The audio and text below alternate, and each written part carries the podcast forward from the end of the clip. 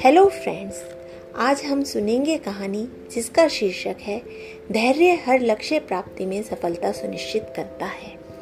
अपनी सेना से बिछुड़कर शिवाजी एक ऐसे स्थान पर जा पहुँचे, जहाँ दूर दूर तक आबादी दिखाई न देती थी। कुछ अंधेरा हो चला था, तभी कुछ दूर पर उन्होंने दीपक का मंद प्रकाश देखा। वे उधर गए और एक झोपड़ी के सम्मुख आ खड़े हुए। एक बुढ़िया बाहर आई और उन्हें अभ्यागत को झोपड़ी के अंदर ले गई। शिवाजी थके होने के साथ साथ भूखे भी थे। बुढ़िया ने यह अनुभव कर लिया। उसने हाथ मुँह धोने के लिए गर्म पानी दिया और बैठने के लिए चटाई बिछा दी। शिवाजी हाथ मुँह धोकर आराम से बैठ गए। कुछ ही समय पश्चात बुढ़िया ने एक थाली में पकी हुई रोटियाँ परोस कर उनके सम्मुख रख दी। शिवाजी असहनीय रूप से भूखे थे। तुरंत रोटियों का बड़ा सा कोर भरा। तभी, ओ माँ, हाथ झटकने लगे। रोटियाँ बहुत गर्म थी। बुढ़िया ने देखा तो बोली, तू भी शिवा जैसे स्वभाव का मालूम होता है? शिवाजी ने पूछा, माता, तूने शिवा से मेरी तुलना किस आधार पर की?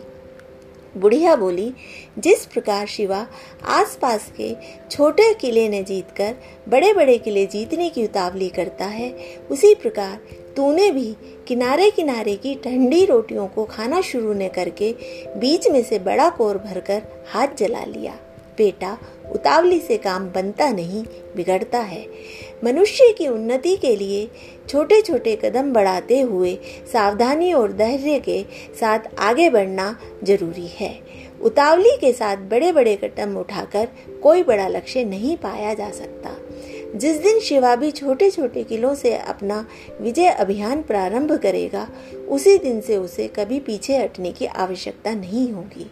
और एक दिन ऐसा आएगा जब वह अपने मनोनीत लक्ष्य को प्राप्त कर लेगा।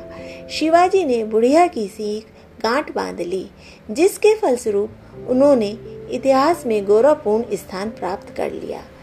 फ्रेंड्स, इस कहानी से हमें ये शिक्षा मिलती है कि किसी भी लक्ष्य की प्राप्ति के लिए उतावला न होकर जो धैर्यवान व्यक्ति दृढ़ता पूर्वक धीरे धीरे आगे बढ़ता है, वह अवश्य सफल होता है। इसके विपरीत, जो व्यक्ति छलांग लगाकर जल्दी ही लक्ष्य प्राप्त करने की जल्दबाजी करता है, वह हमेशा असफल रहकर उपहास का पात्र बनता है। तो मित्रों, अगर आपको मेरी यह कहानी अच्छी लगी तो मेरा पॉडकास्ट सुनते रहिए। धन्यवाद।